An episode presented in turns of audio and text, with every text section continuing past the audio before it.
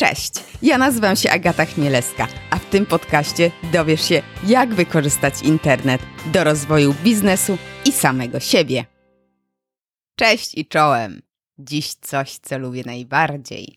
Rozmowa o sklepach internetowych i ogólnie o e-commerce. Rozmowa dla mnie ważna z kilku względów. Po pierwsze, z Romanem, moim dzisiejszym rozmówcą, miałam przyjemność już trochę popracować i dużo się od niego nauczyłam. Mam nadzieję, że on ode mnie też troszkę. Jak to w pracy związanej z IT bywa, lepsze i gorsze momenty bywały. Rozmowa ta była dla mnie także ważna, bo rozmawialiśmy o platformie Magento, platformie e-commerce, z którą miałam wiele razy styczność e, i która jest wymagająca, bardzo wymagająca, ale w zamian także bardzo dużo oferująca. Po trzecie, poruszaliśmy różne tematy, a wiedza, jaką podzieli się Roman, myślę, że przyda się nie tylko osobom związanym z tematem e-commerce. Roman jest osobą, którą darzę szczególnym szacunkiem, ponieważ jest przykładem człowieka, od którego można uczyć się, jak robić biznes. No i w sumie na tym zakończę mój przydługi wstęp. Zresztą to chyba wystarczająca już była zachęta do przesłuchania tego odcinka podcastu. A znowu jak za bardzo przysłodzę Romanowi, to jeszcze mi nie da okejki na publikację tego odcinka. A tego przecież nie chcemy. Zatem zapraszam do słuchania, komentowania i oczywiście subskrybowania podcastu, jeśli jeszcze tego nie zrobiłeś. Aha, wybaczcie za różne odgłosy w tle, klawiatura i takie tam. Ale rozmawialiśmy w ciągu dnia, kiedy to ludzie ciężko pracują, a nie tylko podcasty nagrywają.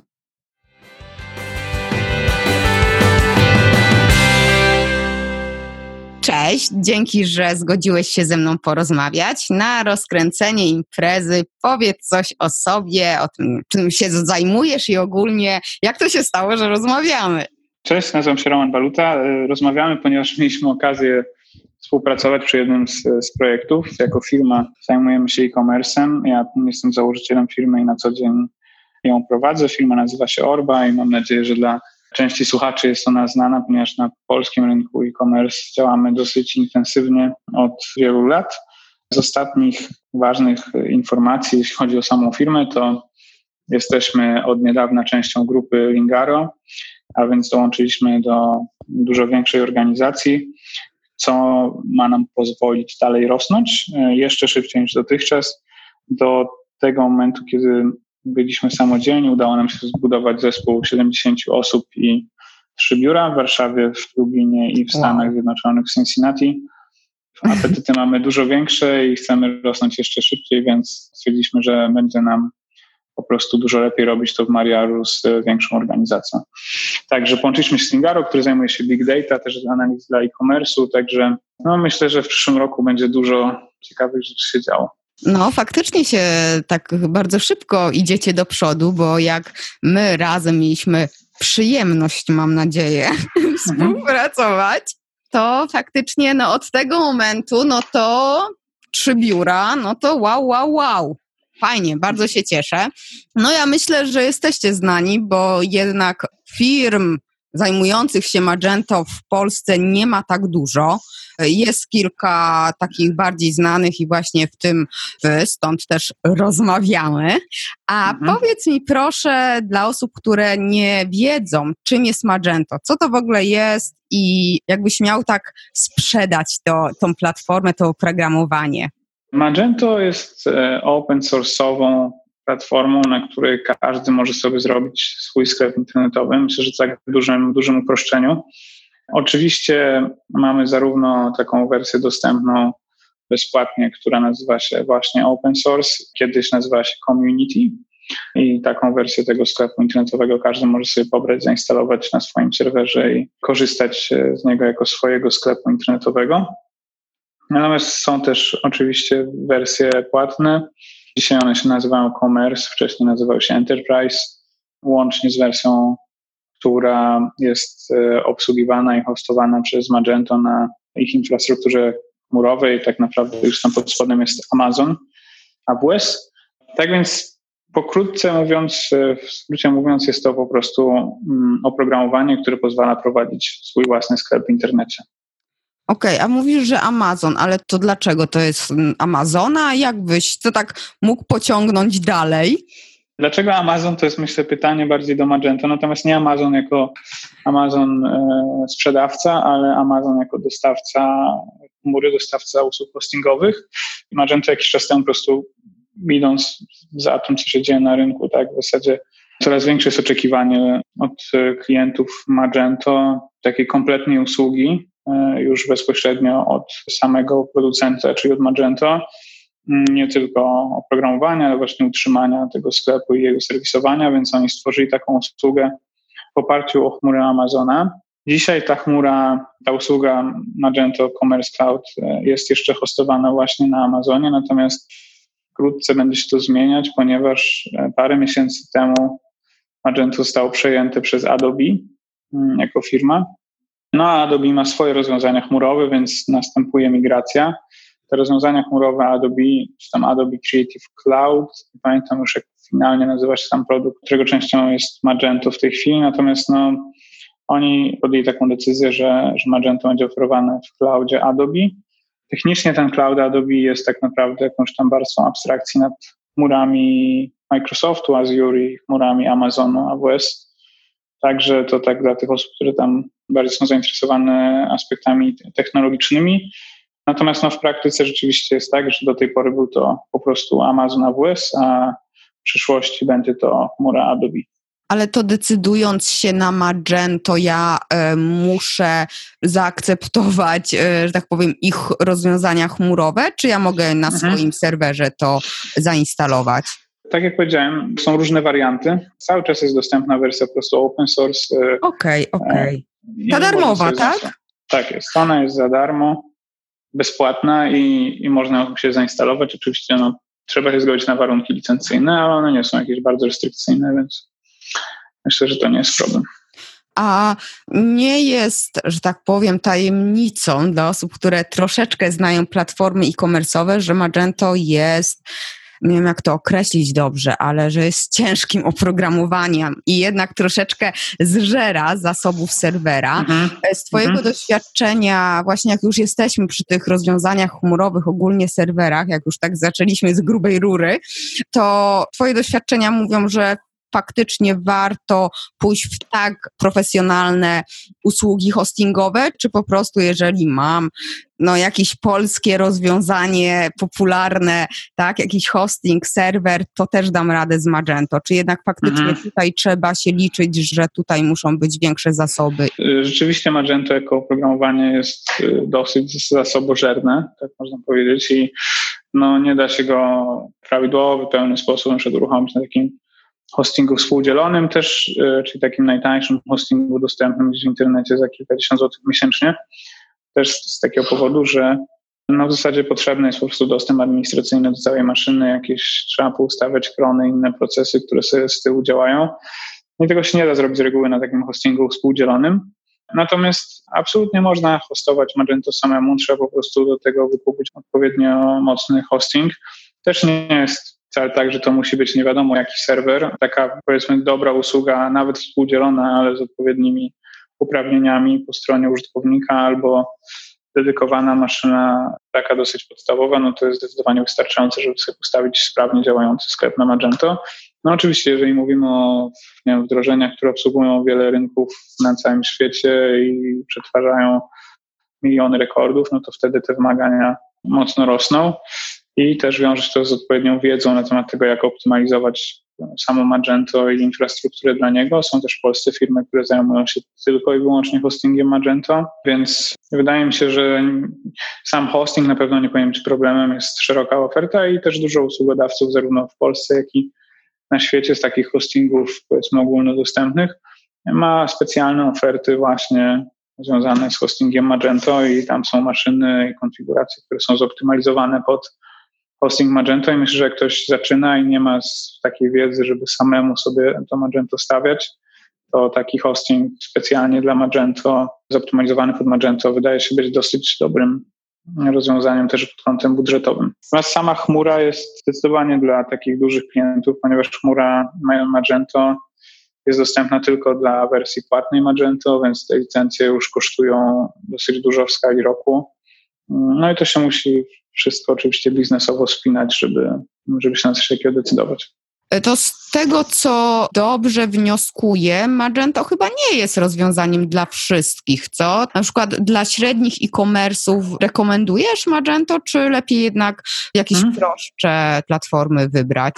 To, to oczywiście zależy od tego, jak definiujemy średni e-commerce. Na pewno Magento nie jest dla małych e-commerce'ów, czy dla firm, może nawet nie tyle dla małych, co po prostu dla tych firm, które zaczynają przygodę z e-commerce. Na pewno w takim znaczeniu małych podmiotów, które po prostu chcą zacząć sprzedawać w internecie, albo startupów, które chcą zacząć sprzedawać w internecie, dlatego że jest dosyć skomplikowany i bardzo dużo energii i środków trzeba poświęcić na to, żeby je dostosować do swoich potrzeb, żeby zbudować je tak, jak dokładnie chcemy, żeby wyglądało, czy żeby miało, nie wiem, obsługę typowo polskich form dostawy, czy płatności. Do części tych elementów są dostępne moduły, do innych trzeba już się posiłkować pracami programistycznymi.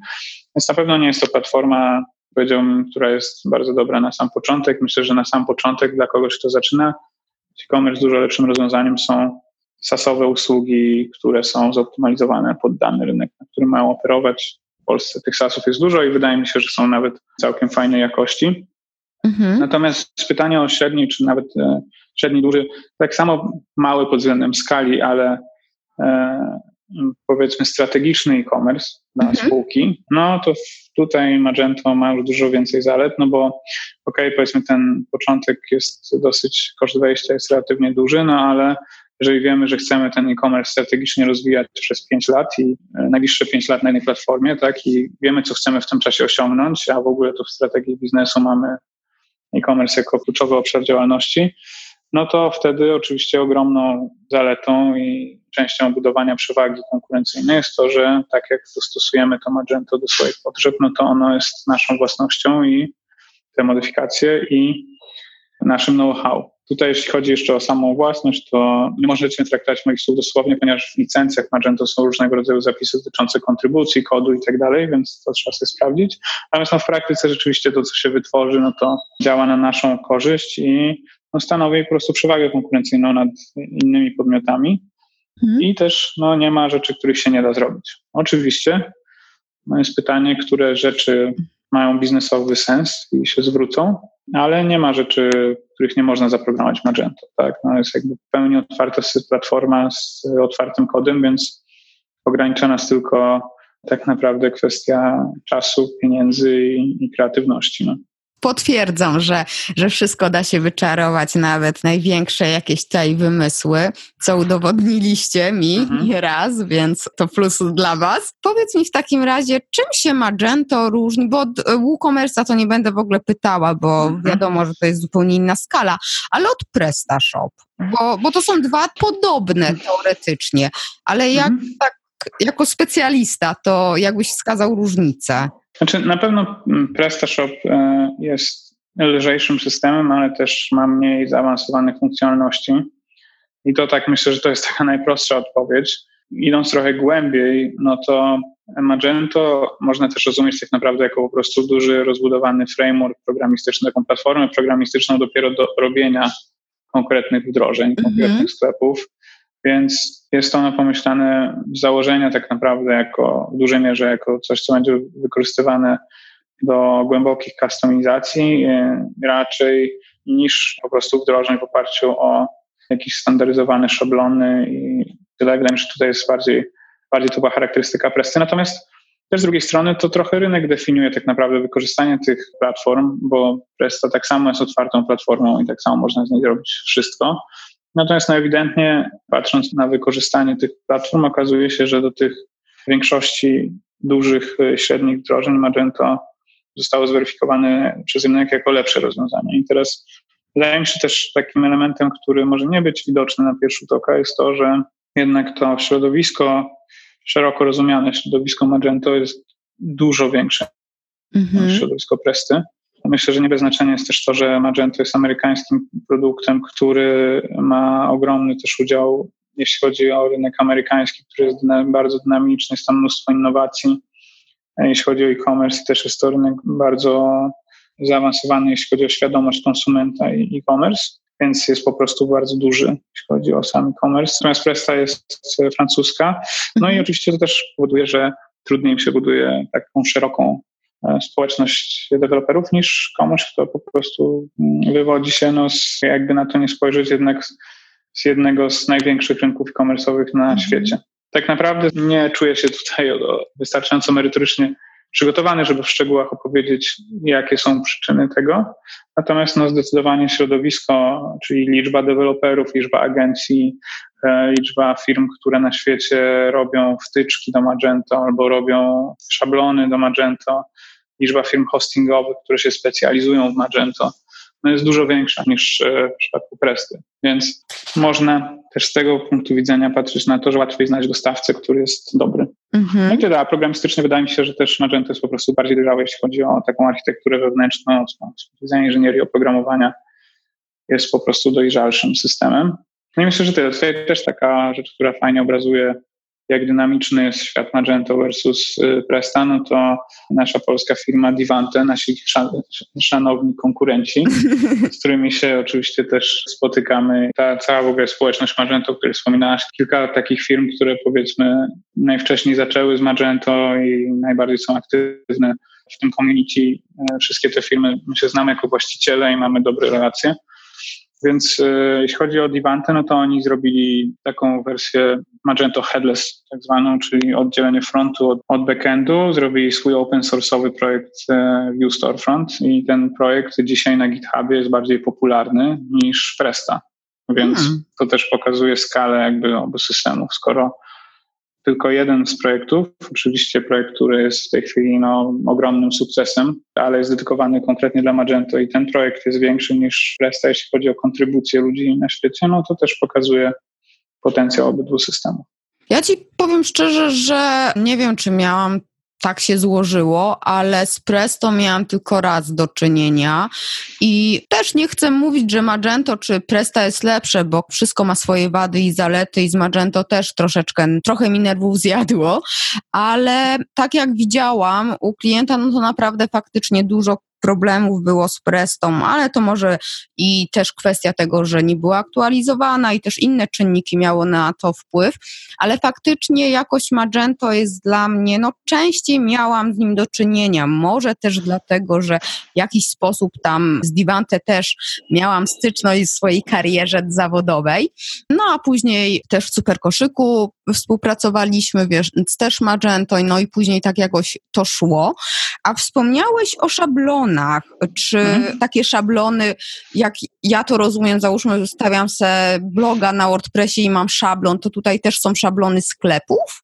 Tak, są takie szablony, czyli takie szablony frontu tego, co widzi klient, ale one często też mają w sobie zaszczyt od razu różne funkcjonalności, którymi można zarządzać w panelu administracyjnym, nie wiem, jakieś tam bardziej rozbudowane system banerów, czy nawet czasem jakieś moduły, nie wiem, do obsługi zapytań od klientów, tego typu rzeczy często są takich e, szablonach. Natomiast pierwsza rzecz, którą warto wziąć pod uwagę, jak się wybiera tego typu wdrożenie, no to te szablony często są robione w taki sposób, że miał właśnie jak najwięcej takich wodotrysków, które są fajnie, się prezentują na tych serwisach, gdzie szablony się kupuje i wybiera, mm. czyli jest tam dużo takich rzeczy, które na pierwszy rzut oka wyglądają super fajnie, ale potem w praktyce się ich nie używa, a one są ciężkie w takim znaczeniu tego, ile one dodają dodatkowego kodu jakiegoś do aplikacji. W związku z tym trudno potem się modyfikuje taką skórkę.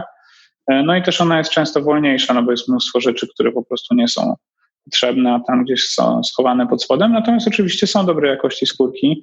Tych dostawców, portali, gdzie można tych skórek wyszukiwać są setki, jak nie tysiące.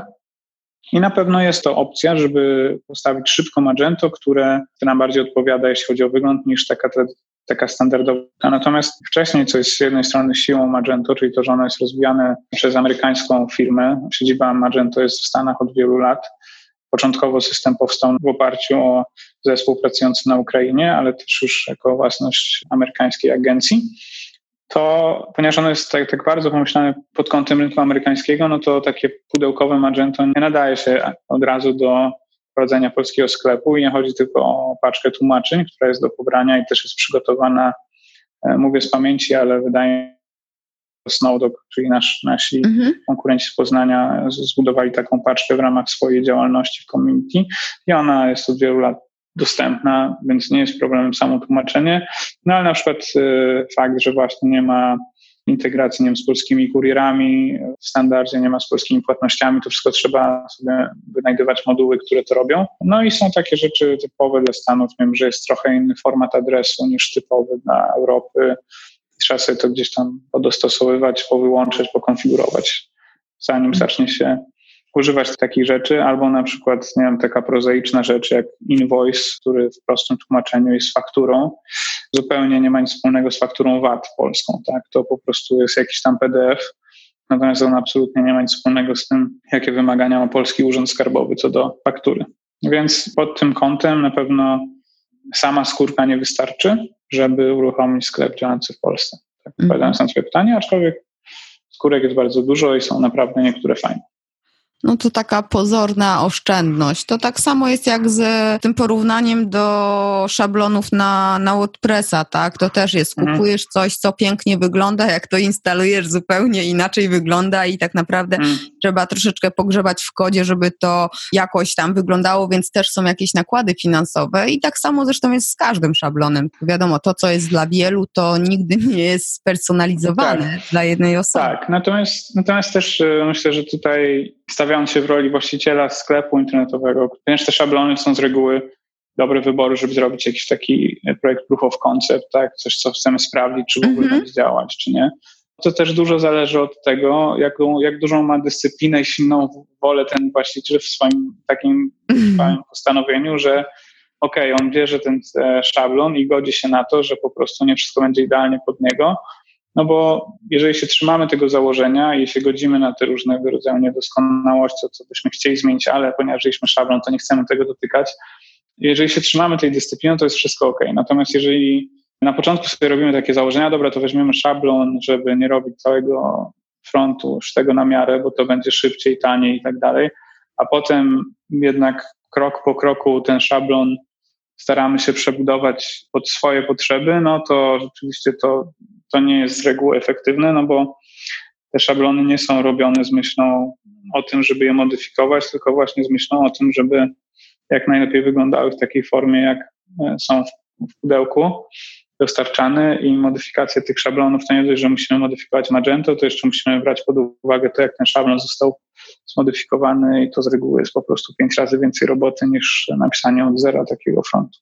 Wiem coś o tym, może nie akurat konkretnie na Magento, ale też na mhm. innych szablonach, w innych systemach, więc bardzo dobrze to rozumiem. A wiesz co, jak już mówimy tutaj o jakichś modyfikacjach, to mnie to zawsze zastanawiało, dlaczego tak trudno jest o programistów Magento? Ceny hmm. są z kosmosu, i mhm. w tym momencie, gdybym ja troszeczkę choć rozumiała programowanie, to ja już bym była programistką Magento od dawna. I weź mi wytłumacz, dlaczego jest tak mało, przynajmniej no naprawdę trudno mhm. jest znaleźć programistę Magento i przez to też ceny, stawki są no, wysokie. Może nie, dla mnie już nie jak z kosmosu, bo ja się przyzwyczaiłam do nich, więc mnie już tam mhm. nic nie dziwi. O co chodzi? To jest tak trudne, czy, czy nie wiem, jest taka mała świadomość? No, znaczy ja powiem tak, no na pewno jakbyśmy mieli taką opcję, żeby tych programistów szybko zrobić więcej u nas w firmie, to przyjąłbym taką receptę bardzo chętnie i zapraszam do aplikowania do nas. Szukamy dobrych ludzi. Natomiast e, tak wracając do Twojego pytania, no to myślę, że tak, po pierwsze stawki mimo tego, że wydają się oczywiście bardzo wysokie, to w branży IT wcale nie, jest, nie są najwyższe, są dużo droższe jeszcze technologie nawet w e-commerce, takie jak SAP Hybris, e, który jest po prostu zamkniętą platformą i dużo trudniej jest wyszkolić osobę. Nie ma takiej wiedzy dostępnej ogólnie w internecie, jak, jak to robić. Więc -hmm. to też nie jest tak, że Magento jest najdroższe, jest na pewno drogie. Na pewno nie jest najdroższe. No a jeśli chodzi o samych deweloperów, to tak, platforma jest rzeczywiście skomplikowana. W międzyczasie przeszła zmianę, czyli było Magento 1, którego nauczyło się sporo ludzi, teraz jest Magento 2, który jest kompletnie nowym oprogramowaniem. Od strony powiedzmy funkcjonalnej, biznesowej jest bardzo zbliżony do Magento 1, a od strony kodu, no to jest kompletnie nowa platforma z zupełnie inną filozofią i zupełnie innymi technologiami.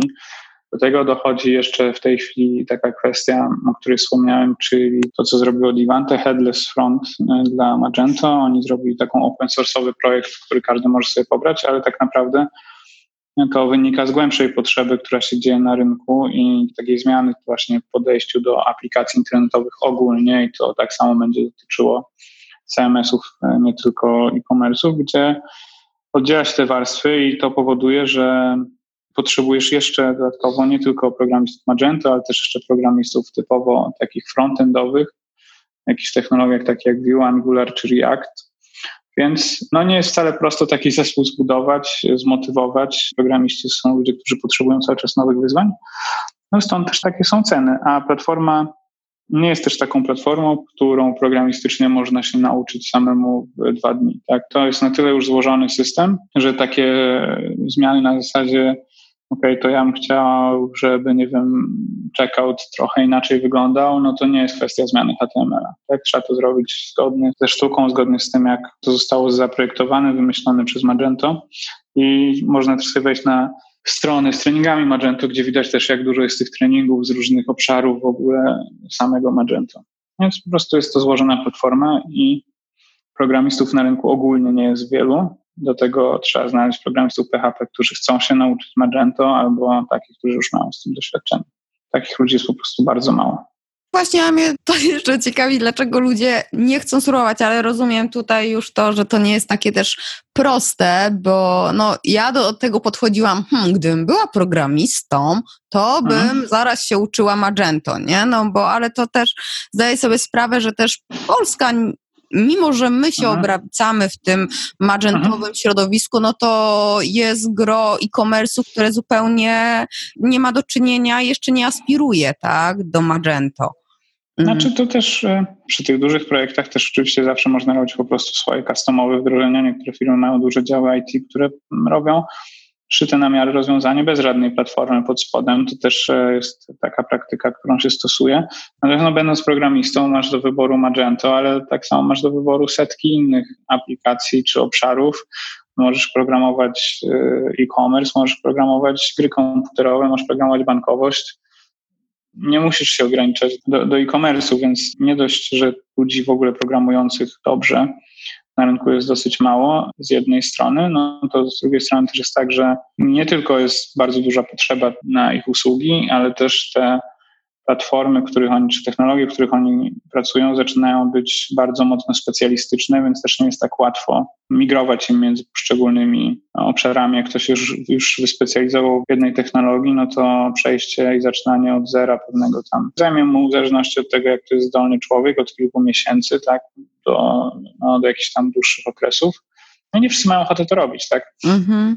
No tak, wiesz, ja siedzę w tym e-commerce, więc ja mam klapki na oczach i tylko widzę e-commerce, hmm. więc pewnie stąd to moje takie zaintrygowanie tematem.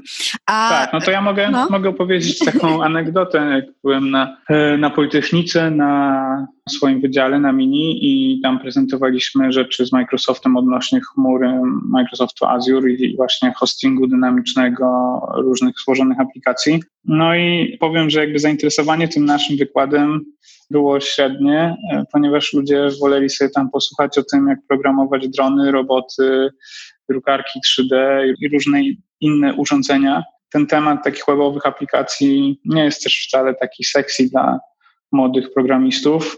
No i oni po prostu chcą robić dużo innych rzeczy, tak? Więc no to tak. też jest kolejny obszar. Tutaj jako te firmy robiące Magento gdzieś pojawiają się takie inicjatywy tego, żeby bardziej promować. Wiem, że Bolt z Krakowa próbuje robić takie rzeczy. Natomiast no, ogólnie to jest taka praca u podstaw, mm -hmm. żeby ludzi przekonać do tego, że Magento jest jednak fajne, no i że to też może dać dużo satysfakcji, że się rozwija sklep internetowy, z którego korzystają dziesiątki albo setki tysięcy ludzi. Na przykład no ja. Taka, no i tak, że ta praca jest taka, taka namacalna. Ja uważam, że to jest bardzo ważne kawałek tego, żeby mieć poczucie, że, że, że praca jest wartościowa, tak? Tak, dokładnie. Jeszcze wiesz, tak naprawdę e-commerce cały czas idzie do przodu i się rozwija, ale ja jestem spatrzona, ja w ogóle to wiesz, ja mogłam hmm. mówić o, o sprzedaży internetowej e, dzień i noc, więc też mi trudno tak obiektywnie na to spojrzeć ze strony programistów, których zupełnie czasem nie rozumiem, hmm. bo to hmm. też jest specyficzna grupa ludzi nie można im odejmować bardzo inteligentnych. E, nie wiem, czy ty jesteś programistą, więc jeżeli jesteś, to ci komplement właśnie szczeliła. Jestem, jestem, skończyłem, skończyłem mini na Politechnice i programowałem w różnych technologiach, nawet jeszcze czasem tam programuję hobbystycznie, ale no niestety już nie mogę na co dzień programować. Niestety, bo to lubię. No tak to jest, że jak coś idzie, to się idzie już zupełnie od wykonawstwa do przedsiębiorczości, więc no, tak, tak no niestety życie wygląda. Powiedz mi jeszcze, Dobra, zaczęłam sobie tam sprzedawać e, w internecie, super jest, wszystko mi się rozwija. Zaczęłam na jakiejś platformie takiej sasowej, jakieś no, oprogramowanie, takie jak ja to mówię, pudełkowe abonamentowe rozwiązanie, to czy łatwo jest przejść na Magento, czy to też zależy od platformy, czy to mhm. są już na takie komplikacje większe wyzwanie? Myślę, że podstawowe pytanie jest takie, jaką mamy motywację, żeby przechodzić z platformy gdzie indziej, bo jeżeli to jest tak, że po prostu nasz biznes w jakiś sposób wyrasta z tej platformy, czyli już nie jesteśmy w stanie tej platformy dostosowywać do do naszych potrzeb, ona nie jest w stanie zapewnić nam takiej funkcjonalności, funkcjonalności czy nie wiem, obsługi ruchu, czy nie wiem, obsługi kolejnych rynków, e, tak jak potrzebujemy, to to są takie typowe bodźce do tego, żeby wyjść z pudełkowego rozwiązania. A to oznacza, że chcemy zbudować coś, co działa jednak trochę inaczej i w związku z tym często to się wiąże też z redesignem w ogóle całego frontu. Więc jakby jest to dosyć często budowanie jednak od nowa e, systemu, Czasami zdarza się tak, że przenosimy powiedzmy front e, w miarę jeden do jednego, jeśli chodzi o to, jak on funkcjonuje, jak on wygląda, ale większość migracji jest związana też z redesignem, więc budowaniem po prostu nowego rozwiązania. Czy to zależy od platformy? To wydaje mi się, że tutaj największym takim czynnikiem na to, czy, który będzie miał wpływ na to, czy ta mhm. migracja jest trudna, czy nie, no to z czym jesteśmy zintegrowani w tej platformie i z czego będziemy dalej korzystać. Czyli jeżeli to jest platforma, która nie zapewnia nam żadnych integracji takich bieżących, które są unikalne, no to ta migracja nie będzie taka problematyczna, jak na przykład wtedy, gdy na tej platformie dostępne są różnego rodzaju integracje, z których na bieżąco korzystamy, a na przykład do których nie ma dostępnych modułów do Magento. Tak? To oczywiście trzeba te moduły napisać. E, więc to jest jedna rzecz. Druga rzecz no to jest kwestia też hostingu. Platformy sasowe są hostowane u dostawców i nie musimy się tym martwić. No, w przypadku mm -hmm. Magento, o ile nie zdecydujemy się na Commerce Cloud, to ten hosting trzeba sobie zapewnić, więc albo trzeba znaleźć właśnie dobrego dostawcę, albo u siebie to zrobić, trzeba mieć jakieś kompetencje, trzeba też zarządzać dostępnością tego sklepu, no bo oczywiście przy takim dynamicznym rozwoju nie, nie robi się tak, że się wgrywa wszystkie zmiany na bieżąco do tego systemu, który publicznie działa, tylko trzeba mieć też jakieś środowiska testowe, gdzie się pewne rzeczy sprawdza, dopiero później wrzuca się na, środowisko produkcyjne, więc no, w zależności od tego, jak duży jest to projekt, no, to ta migracja może być różnie skomplikowana. Niestety nie ma odpowiedź mi to, tak, to zależy. Także ulubiona odpowiedź. Dzisiaj też rozmawiałam o e-commerce w, w, innym podcaście i też moja odpowiedź zwykle była na mniej skomplikowane oczywiście tematy, ale też było to zależy, jak najbardziej. No to jest, to, myślę, że to nawet nie jest kwestia e-commerce, po prostu obszaru usług i, i pracy tak, projektowej. Tak. tak. Ale jeżeli ja przychodzę do Was, przyjdę z takim problemem i taką chęcią zmiany, przejścia na Magento, to Wy te wszystkie środowiska testowe i tam jakieś inne, Wy to zapewniacie? Znaczy to zależy od klienta. Niektórzy klienci chcą, żebyśmy robili takie rzeczy, inni mówią, słuchajcie, my tu mamy swojego dostawcę hostingu i dogadajcie się z nimi, ale to oni będą te środowiska obsługiwać. Natomiast tak, no ogólnie jest to, jest to część usługi i my z reguły robimy to w oparciu o chmurę Microsoftu Azure. No i zajmujemy się wtedy przygotowaniem tych środowisk, utrzymywaniem ich, konfiguracją i optymalizacją. A e, jak już e, tak mówimy o Was i Waszych usługach, jeżeli ja hmm. ogólnie no, mam zamysł na sklep internetowy, mam też powody, dlaczego to ma być Magento, a nie jakieś rozwiązanie sasowe, hmm. bo dużo produktów duży biznes, e, to wy też mnie poprowadzicie za rączkę.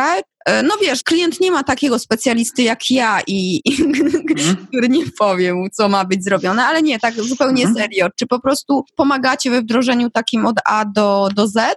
Tak, no dla mnie jakby jako właściciela firmy to jest taka wizja, którą mam, że taką wartością kluczową tego, co budujemy, nie, nie tyle jest sama kompetencja technologiczna, ona jest oczywiście fundamentem, ale właśnie taka wiedza związana z segmentem rynku, na którym pracujemy, z e-commerce'em, a więc takiej wiedzy dotyczącej powiedzmy tego, co widzi klient, od tego, jak zaprojektować odpowiedni front dla danego biznesu, dla danego obszaru, gdzie korzystamy z prototypów i z badań z użytkownikami, z badań fokusowych, czyli nawet zanim zaczniemy w ogóle cokolwiek programować, możemy zbudować interaktywną makietę, którą możemy zaprezentować użytkownikom czy kluczowym interesariuszom w projekcie i wtedy jesteśmy w stanie wspólnie wypracować taki obraz tego, co chcemy rzeczywiście na koniec dostać i uważam, że to jest bardzo istotne narzędzie. Oczywiście nie da się wszystkiego jeden do jeden zaprojektować w żadnym prototypie, ale rzeczywiście poziom precyzji tych prototypów budowanych z roku na rok się zwiększa i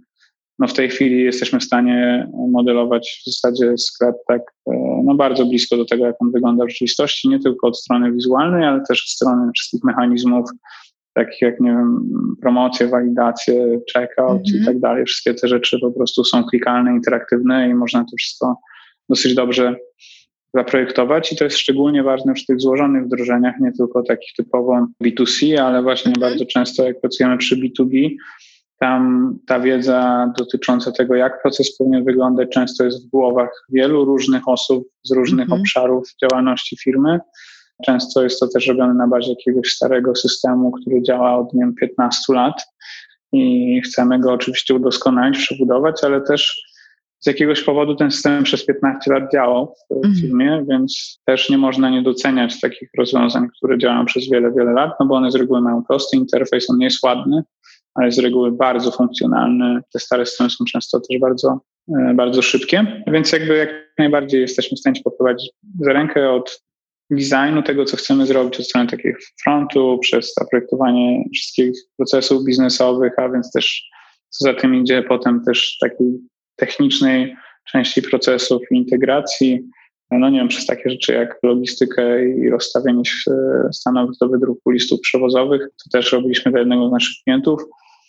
I wydaje mi się, że to jest trochę taka esencja tego, co, co my chcemy zrobić, czyli być takim partnerem dla firmy, która z nami pracuje, nie tylko od strony dostarczania linii kodu, ale od strony w ogóle szeroko rozumianego e-commerce. I oczywiście nie jest naszą rolą, żeby mówić naszym klientom, w jaki sposób mają robić biznes, ale naszą rolą jest to, żeby krytycznie oceniać to, co mają w głowie, albo konstruktywnie proponować różnego rodzaju innowacje, do których mamy dostęp, no bo aktywnie cały czas się szkolimy i, i działamy w obszarach związanych z e-commerce to jak najbardziej tutaj jest zrozumiałe, zwłaszcza, że fajnie, bo zawsze ktoś z zewnątrz obiektywnie spojrzy na rzeczy, w których my tak naprawdę od lat się kisimy i nie widać wszystkiego. I też nie mamy dostępu właśnie jako tam, ja mówię my, jako klienci, tak, mhm. że nie mamy dostępu do wszystkich, do całej wiedzy, jaką właśnie specjalistyczna firma, specjaliści mogą mieć, więc to jest zawsze wartość dodana i fajnie właśnie,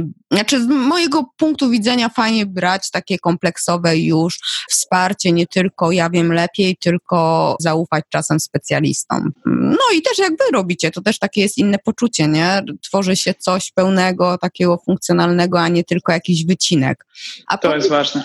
Tak, mhm. tak, tak, dokładnie. Mam takie pytanie jeszcze odnośnie tego, co lepiej. Ja wiem, to zależy, ale czy mhm. jeżeli miałabym się zdecydować na coś dużego, to jaka jest przewaga, zaleta Magento od platformy stricte dedykowanej? Takiej, która stworzy mhm. zewnętrzna firma programistyczna albo mój zespół programistów?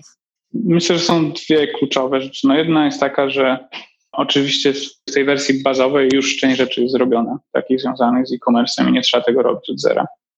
I to są wszystkie rzeczy związane z obsługą takich podstawowych bytów jak klienci, zamówienia, koszyki i tak dalej. I to jest jakby out of the box, nie trzeba tego pisać od zera, więc jakby z jednej strony jest to jest to. Natomiast wydaje mi się, że taka realnie kluczowa, kluczowa część, ponieważ w tych dużych systemach mm, wyprodukowanie nawet powiedzmy samodzielnie tego podstawowego obszaru w całościowych kosztach nie będzie dominujące, no to wydaje mi się, że zdecydowanie kluczowa sprawa to jest brak uzależnienia od konkretnego jednego dostawcy.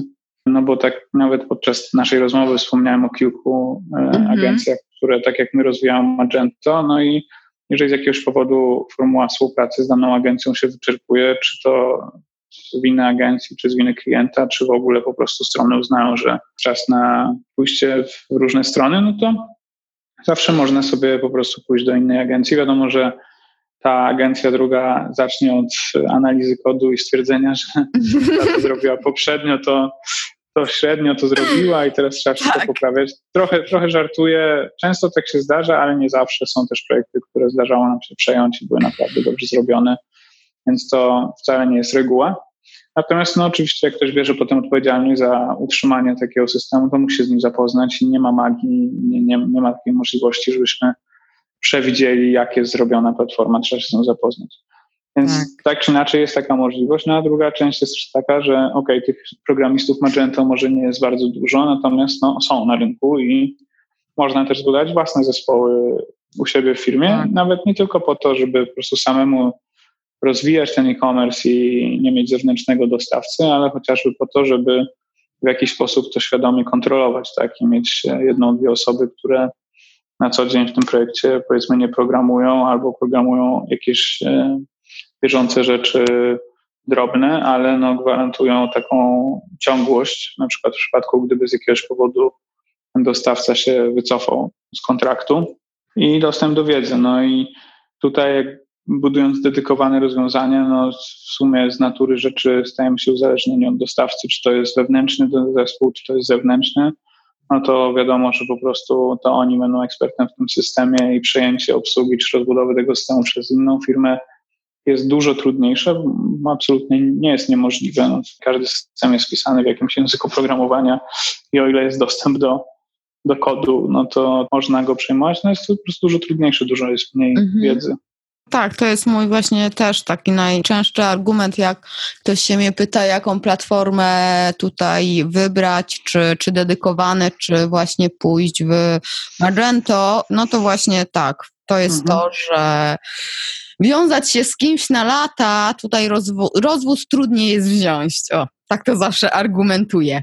Z doświadczenia wiem, że agencję, która ma przeroby czasowe, żeby przejąć mhm. po innej agencji e, sklep na Magento też nie jest łatwo, bo akurat byłam na etapie właśnie poszukiwania, ale to akurat nie teraz, ale jakiś czas temu, no to też nie było takie proste, ale na pewno jest prostsze i bardziej realne, jeżeli mamy pieniądze. O. Zdecydowanie, no też jak ktoś ma w sobie taką żyłkę hazardzisty no, jest w stanie się zgodzić na, na pewne ryzyko, może też szukać e, deweloperów Magento gdzieś daleko w jakichś regionach Dalekiego Wschodu, w Indiach, gdzie tych firm jest bardzo dużo i e, oczywiście są tam bardzo dobre firmy i one są e, Często to są ogromne agencje, które robią największe systemy na świecie, no ale jest też bardzo dużo oczywiście firm no, o słabej renomie.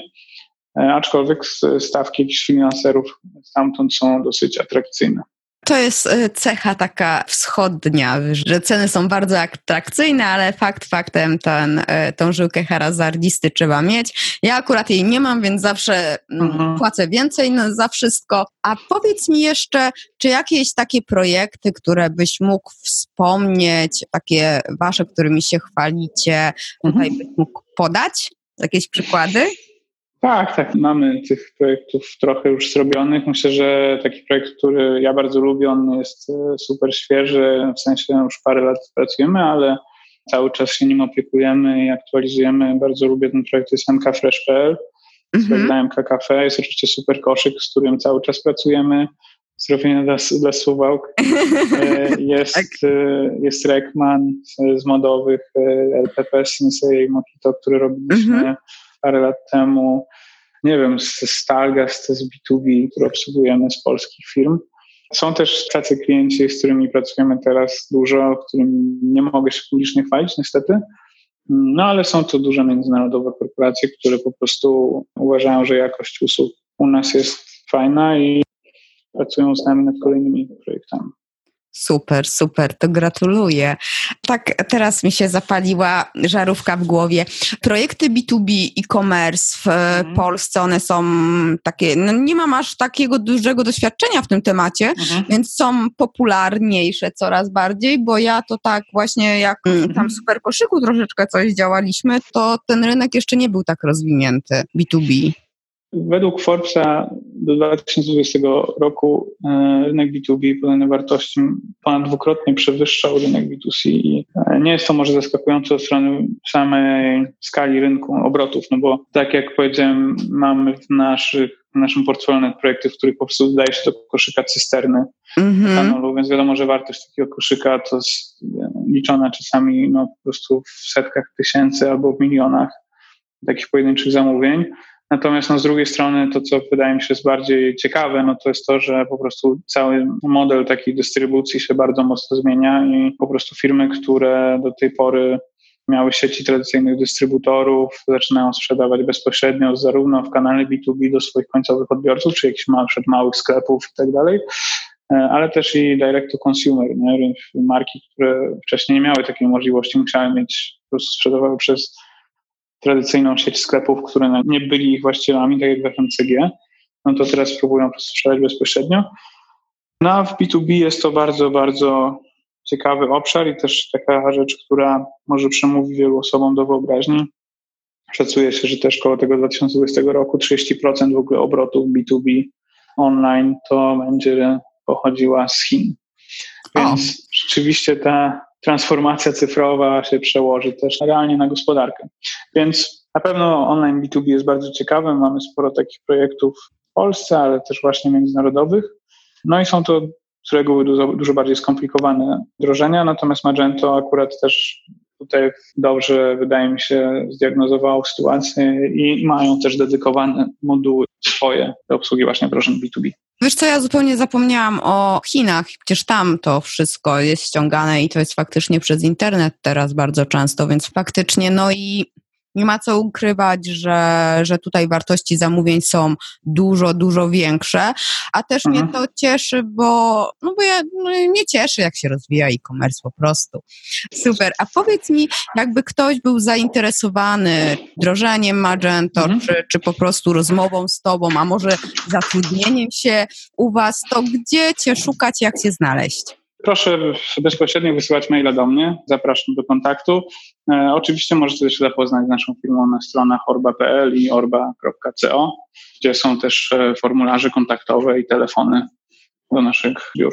Super. Ja oczywiście mail e, w notatkach podam, linki również, do sklepów również.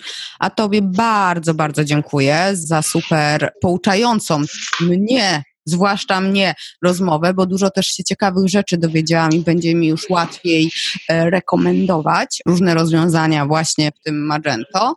No i troszeczkę moich takich wątpliwości rozwiałeś, za co Ci też dziękuję. No i mam mhm. nadzieję do zobaczenia, nie? Na jakiejś konferencji albo jakoś przy okazji. Super, bardzo dziękuję ja też za zaproszenie i w razie jakichś dodatkowych pytań jestem do dyspozycji.